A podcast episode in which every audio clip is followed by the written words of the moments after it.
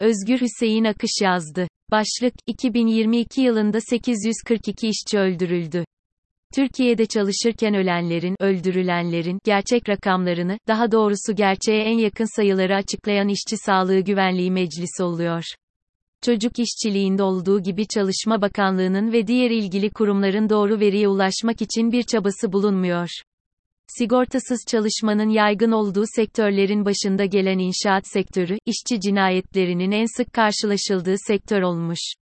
İSİG'in yeni açıkladığı 2022 yılının ilk 6 ayına ait işçi cinayetleri raporunda, çalışırken 22'si çocuk 49 mülteci işçi yaşamını yitirmiş. Mültecilerin Türkiye işçi sınıfının bir parçası olduğu yan yana çalışıp birlikte öldürüldüğü raporda açıkça görülüyor. Savaştan kaçıp yaşamak için geldikleri yerde, başka bir savaşta, sömürü savaşında ölmeye devam eden mültecilerin gönderilmesi için yürütülen siyasi kampanyalar çarka su taşıyor. Dönen çarkların kazananı patronlar oluyor. Göçmen mülteci işçilerin 2/3'ünü Suriyeliler ve Afganistanlılar oluşturuyor.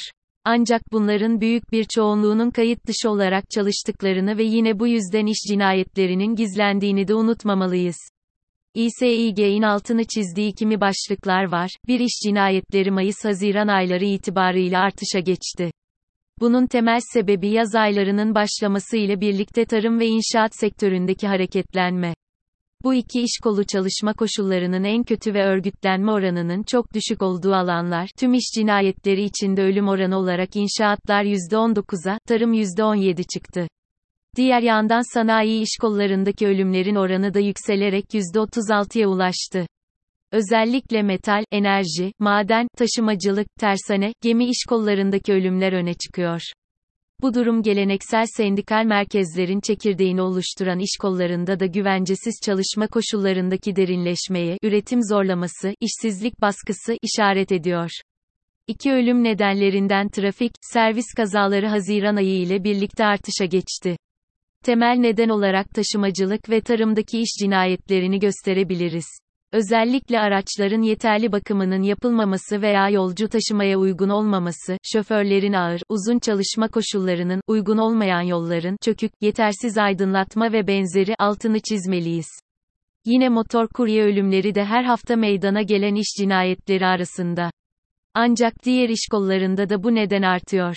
Örneğin Şırnak'ta enerji işçilerini ve Siirt'te inşaat işçilerini taşıyan araçların devrilmesi sonucu 4'er arkadaşımızı kaybettik. Keza en basit önlemler ile önlenebilecek olan yüksekten düşme ve elektrik çarpması sonucu olan ölümlerde de bir artış gözüküyor.